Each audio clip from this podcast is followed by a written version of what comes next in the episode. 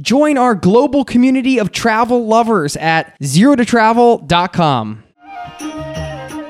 Zero to Travel Audio Adventures presents Trekking Nepal. Episode 5 Samir. We learn more about our guide Samir and the Nepalese people. Anne Dorthe makes a tough decision. Plus, we eat what 95% of Nepali people eat for lunch every day. Okay, we're back on the trail, day two, and we're late as usual. Yes. Aren't we?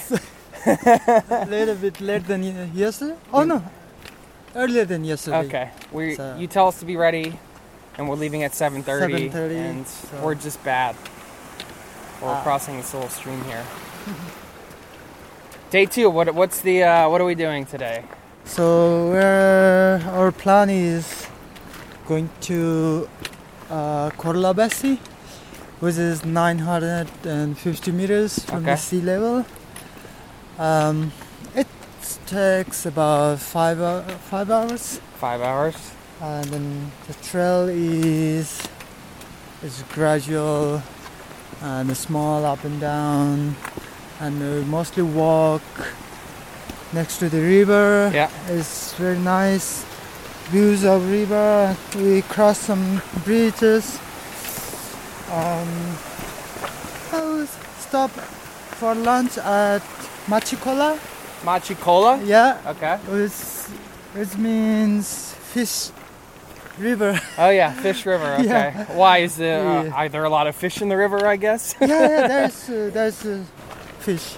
okay. So local people they go to river for fishing. Yeah.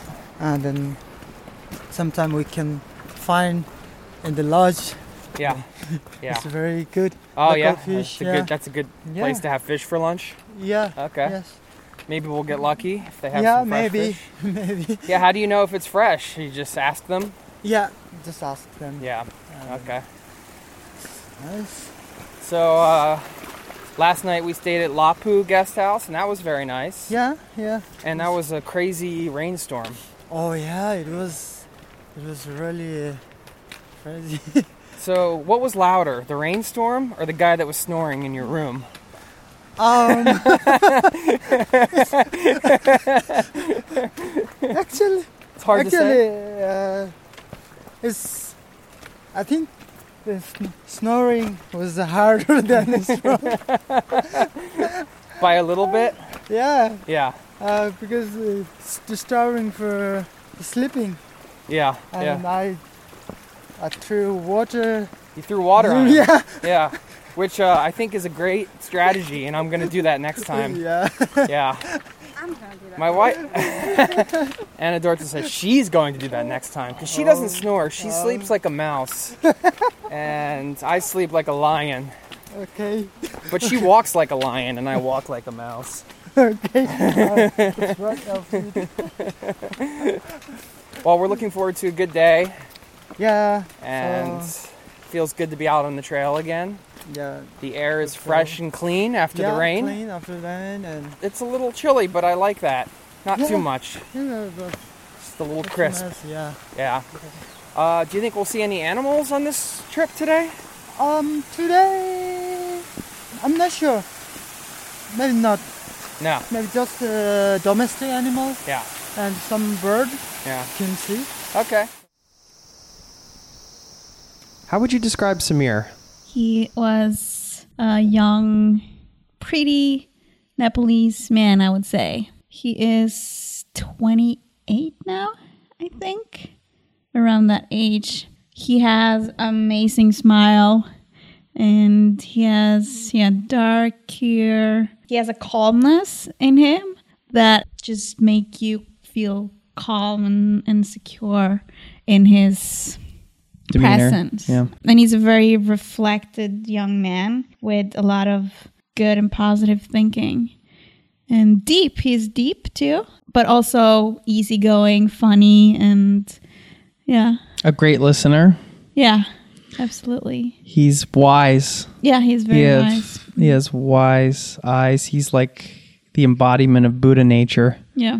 He's even, but uh, Anne Dorthe really nailed it. I mean, his his presence is calmness and coolness, but fun and yeah, it, it makes you feel just good around him. You, Yeah. you, you, well, like we felt like we got a, a really good friend being with him for those, those days. he does enjoy being a guide. Well, he lived like uh, on the the way up on the Everest base camp track. Oh yeah, Uh, so I think it was he fell into it. Yeah, I think his uncle uh, was a porter, and I think he's been through all the steps from porter to work in the kitchen to or with the food and cooking, and then eventually he became a guide. So he done kind of all of the steps on the ladder to um, from the basic and that i think that was very important for him because he understood knew how it was to be the porter how hard of work that was. He knew how it was to do the dishes and, and make the food and prepare the tents for big groups of people. Until he self-educated him in like english to become a guide because obviously being a guide you make more money than being a porter so he is he's a guy that really he have good plans with his life i think uh, it just tells so much what he have uh, from like being taken out of school because of the Maoist uh, regime and to do all the things he's done and also what he is doing, for example, for his village now.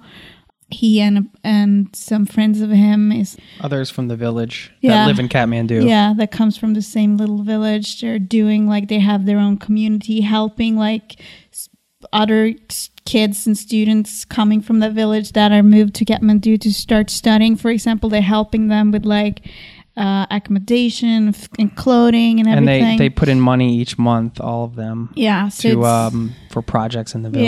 Yeah. So they are building their village even though they don't live there. It's very inspiring and very unbelievable that um Generous. yeah, it's generous and also they're not selfish. They're very giving to other people. I had conversations with him. He says that he enjoys it very much. He loves that he gets to meet people all over the world and learn about their cultures in exchange and who they are as people. So he gets that travel cultural exchange through guiding and he also gets the chance to show off Nepal and what it is about his country that he loves. He does have a dream to one day see the beach and to travel. And because uh, in Nepal, it's very difficult to get uh, visas and also money to travel abroad. These are dreams that he has, especially I think with interacting with people from all over the world, wanting to go visit some of those people. For example, us, we would love to have him Yeah. come to visit us here in Norway, and I still think that will happen someday. so. Obviously, when he is on this uh, trackings, he misses. He has he has a beautiful wife and a beautiful daughter. So of course he missed them when he's out. But he was in touch with his wife. I think almost every day when we went trekking. So that's a hard thing, obviously, to be away from your family. And also being a, a guide, you have to just take the job whenever it comes to you. You can't really plan it very much. You just, when you get customers, kind of, you just have to get on that trip. And it's the Um, season, so and it's the season. But I think working as a guide uh, in Nepal, because Nepal is so based on the tourism, it is one of the better jobs you can have, I think, compared to the money. And also, it's very hard to get out of the country to to maybe get the influence from the rest of the world and, and learn from that too. It's a unique position, I think. one thing I'll say about the uprising is when you go to visit a country after a political event of this magnitude, you get to experience firsthand what it did to the people there through stories. And Samir shared his stories on how the Maoist uprising affected him. One thing that really struck a chord with us was how it deprived him of his education and how he had said that you know the schools weren't available to him because this was all going on during the time he was growing up Yeah. so it inf- affected him uh, his entire childhood his entire experience growing up so he taught himself English through through his work.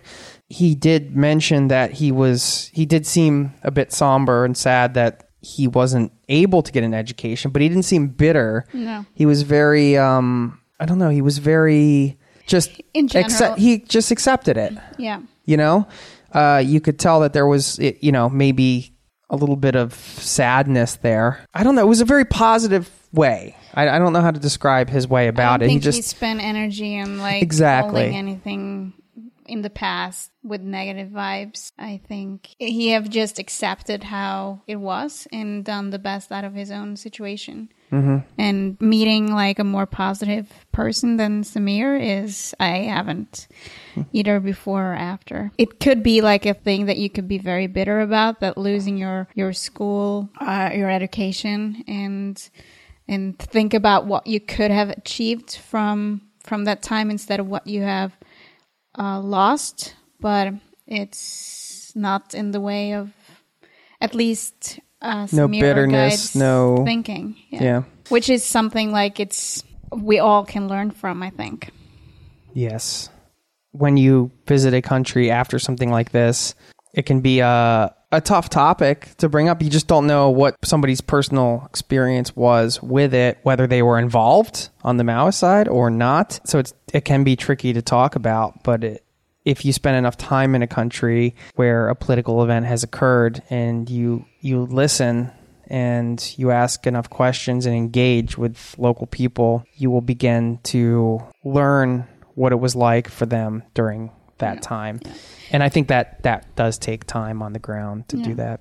And there was like um, I remember at least one of the villages that we we passed there. We saw like the communist flags and Yeah. and uh, also our guide told us that it were places where the villages were still very affected about um, being supporters of of the Maoists. Um, and you could also be read in uh, at least one of the travel books that it had happened in the last years that that you could meet kind of the wrong persons and needed to pay yourself out of situations because of it. Still, I've got a trail confessional here. Anne Dorthe has started taking antibiotics last night, and it's now about I don't know 1:30 in the afternoon or something like that. So she's taken two Cipro pills, and she's still feeling the same. She's not feeling good. She's feeling like she has to pee all the time, and it's uh, it's concerning because her health is everything and you know it's we can battle our minds we can be tired push through. You know all the things that can happen on a long journey like this you can usually fight through it but something like an infection or uh, some health related issue is not going to cure itself. You have to have the right medication. We had samir our guide call the pharmacy yesterday and he couldn't get in touch with any of them because they were closed because of the festival. And we called the office and had them Google the medication we had. They said it would work for a bladder infection, but this is all self diagnosed stuff. So I'm just really, really worried, concerned, scared uh, for her. And she's my wife, so I uh, want to make sure that she's okay. And I'm afraid to talking about walking days and days into the mountains, and uh, we'll be far away from civilization, so where she can get the proper medication and everything. So hopefully she starts feeling better. It's making the walk this afternoon after lunch. She was feeling pretty good this morning, but she's walking ahead now. It's making the post lunch walk really difficult for me. It's so beautiful, uh, the scenery, but I'm just constantly worrying about her, if she's going to get better, and if she's on these strong antibiotics, how that will affect her walking over the next five days, and if we'll have to turn around and leave. So I really hope that things work out. I don't mean to sound dramatic, but you know, we're out here in the middle of the mountains in, Nepal and these villages. If you could see them and feel where we are, it's very rural. very small, and there's not a lot of medical care anywhere. So we actually purchased some medicine to bring in to people so we could have some to give out. So anyway, I hope that she gets better. Fingers crossed. Fingers crossed.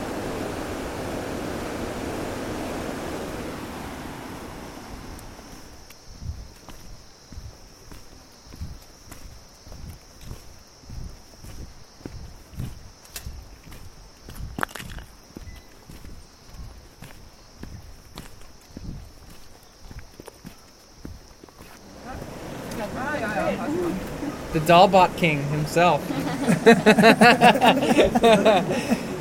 Can you just explain dal bhat because it's uh, it's everywhere? It's uh, actually dal bhat is uh, Nepal's uh, national food. National food. So most of the 95% Nepali people uh, eat dal bhat for lunch, dinner, lunch, dinner. If I don't eat dal bhat for lunch, I I feel like something forgot. So if if you have to have it at least one meal Yeah, of the one. day. meal. Uh, if uh, not possible, we can skip and the dinner. We can have something different. Yeah. So that's fine. But normally we have uh, at least one dal bhat in a day. Yeah. Can you explain like what it is exactly? Uh, it's uh, especially uh, rice and then uh, lentil. Lentil. Yeah, and some uh, comes with uh, curry, there's potatoes and spinach and some pickles. Pickles. It's, yeah, Ma- made by um, tomatoes and then sometimes some different kind of pickles, chili.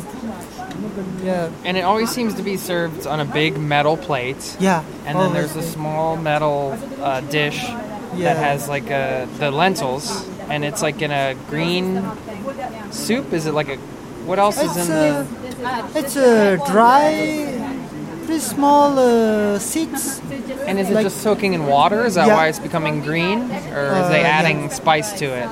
Um, not really, just uh, uh, salt Okay. and then sometimes uh, some cook they mix some coriander powder. Okay. Yeah, for the better taste. Yeah. Normally it's with salt and then a little bit of uh, oil. Yeah. And the water, I Yeah, guess. and the water. lentil. Yeah. And it's in like a steel or whatever, like a metal. Um, Yeah, like soup, bowl. soup bowl. Yeah, soup and then bowl. it's it's on the larger metal plate, and then Yeah. you have a big, giant amount of rice, yes. and then you have um, on the side, like you said, the potatoes and Potatoes, the spinach and, yeah, the, and the pickled stuff. Yeah, yes. And the other cool thing about it, it seems that everywhere it's like as much as you can eat. Yes. Is that yes, right? Yes. Is it Yeah. always that way? Always, yeah. We can have uh, more rice as you want. Um, if I order something like momo, spaghetti, or some other dish, it's just one time. Yeah, you only get Uh, one yeah. serving. Yeah. Yeah. Yeah, There's no one other serving. food that you can get. No. They keep bringing it. Yeah, just the dal bhat. Yeah. Yeah. Do you get tired of it? Uh, sometime, yeah, sometime. In in Kathmandu, I cook dal bhat for lunch, and then dinner. Sometimes I make uh, uh, fried noodles, Yeah. and sometimes uh, pasta, potatoes. Yeah, something different. Yeah. I can just say that this is a very good dal bhat. Yeah. Yeah, it's Because good. we're you're eating it right now. Yeah, it's very Yeah. good. Yeah. You're finding it good? Is Yeah. it the best one you've had? I think so. Yeah. Yeah. Cool. Actually, the first night I thought it was pretty good too. Uh, but yeah, it's good. Uh, I have one more question about it because we were joking today because we was Yeah. ball ball. What did we say? Bhat dal. It's, uh, we were switching the words. Yeah. As a joke, you know. Yeah, first uh, bhat, uh, Yeah. sorry, uh, dal, and bat. Yeah. Normally we call uh, uh, dal bhat, yeah. but uh, this morning I joke, I make a joke it Yeah. as a bat. Yeah. dal. Bot doll. Today you're gonna have something different. You're gonna Yeah, have something- doll. Yeah, something Which was very funny. Yeah. Um, so I know some people are drinking out of the, the, the actual. Is this the dal? yeah, that's Is that the dal, the lentil? Yeah. So some people are just drinking the soup, and some people are pouring it on the rice. Is Yeah. there? Is that just whatever? Yeah, It's all good. it's, yeah, all good. Okay, Yeah. cool. So That's dal bhat. we- yeah, we say dal bhat, power 24 hours. Keeps us going 24 hours. yes. Has it been keeping you going? Yeah, I think it will keep me going till tomorrow morning. Yeah. Yeah. it's a Dal bhat 12 hours service for me. but it's very good. Yeah, it is. We haven't had it for lunch the last two days, but maybe we should start to get us powering through the altitude hikes. Yes.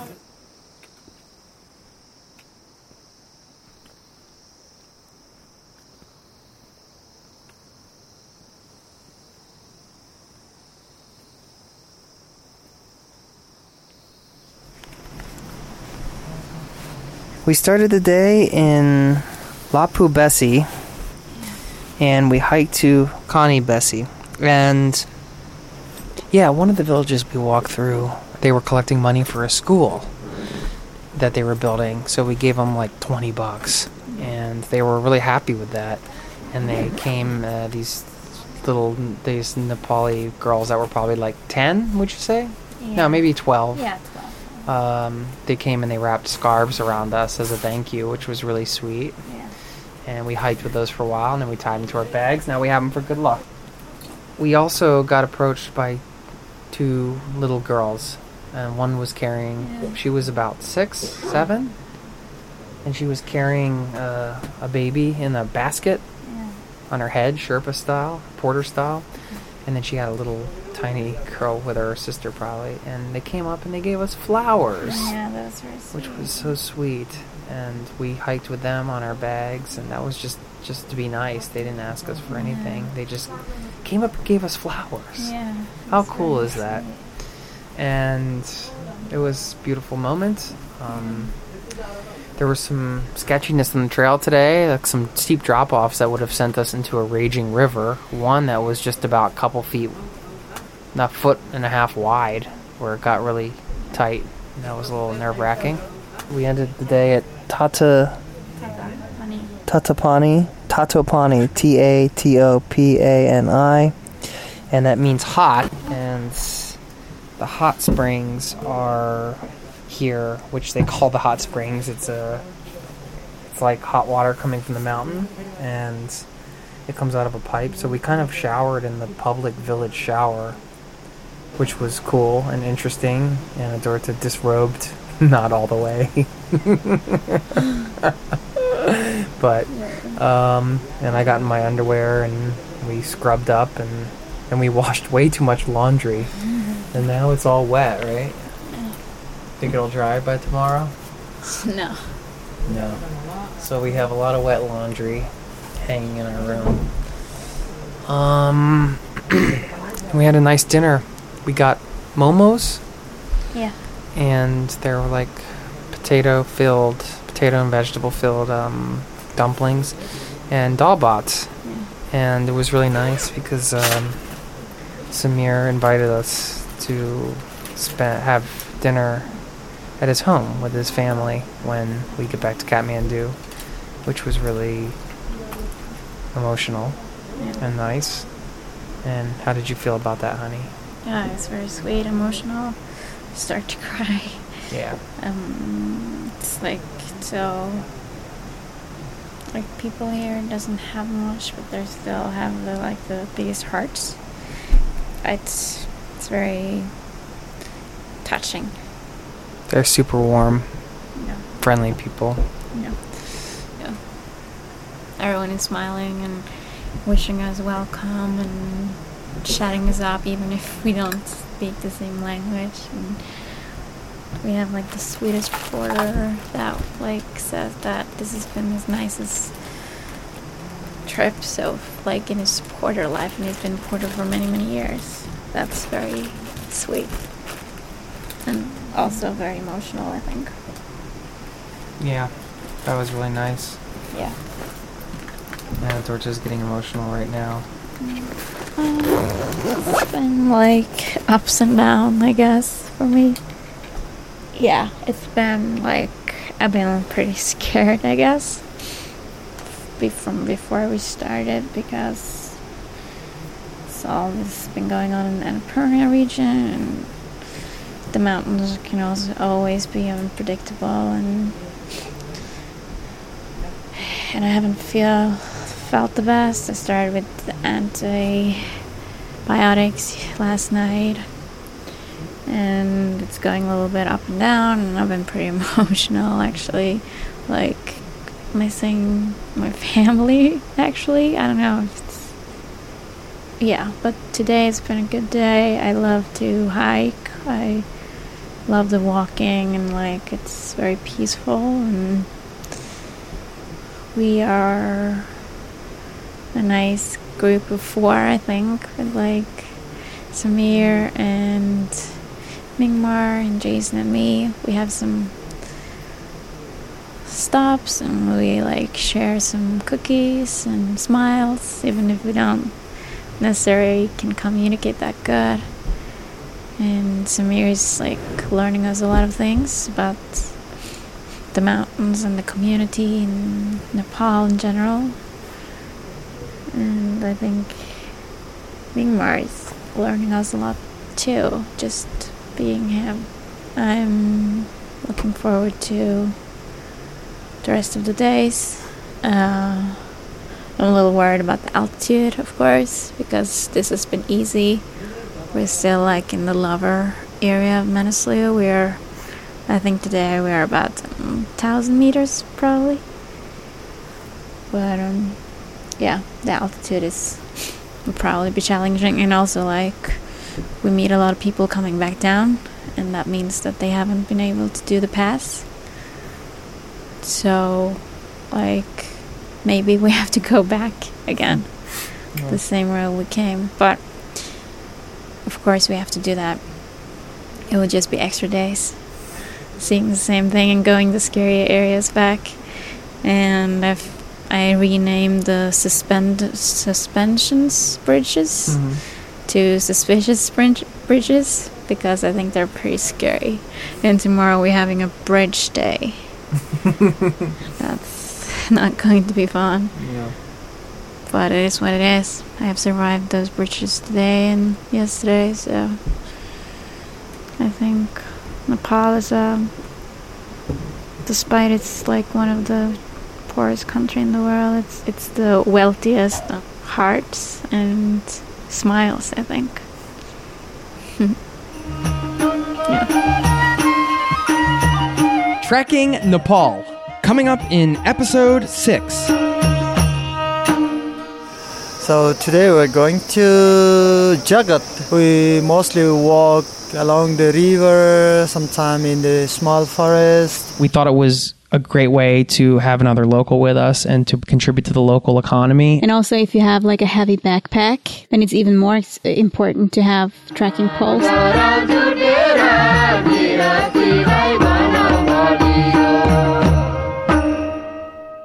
This audio adventure series has been brought to you by ZeroToTravel.com. Ideas and advice to help make any of your travel dreams a reality.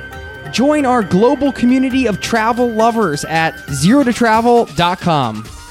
Hey, it's Jason here, and if you love trekking, I invite you to stop by zerototravel.com slash trekking to join our global community of hikers and discover the ultimate resource on trekking worldwide. You'll also learn about our upcoming authentic small group walking adventures. That's zerototravel.com slash trekking.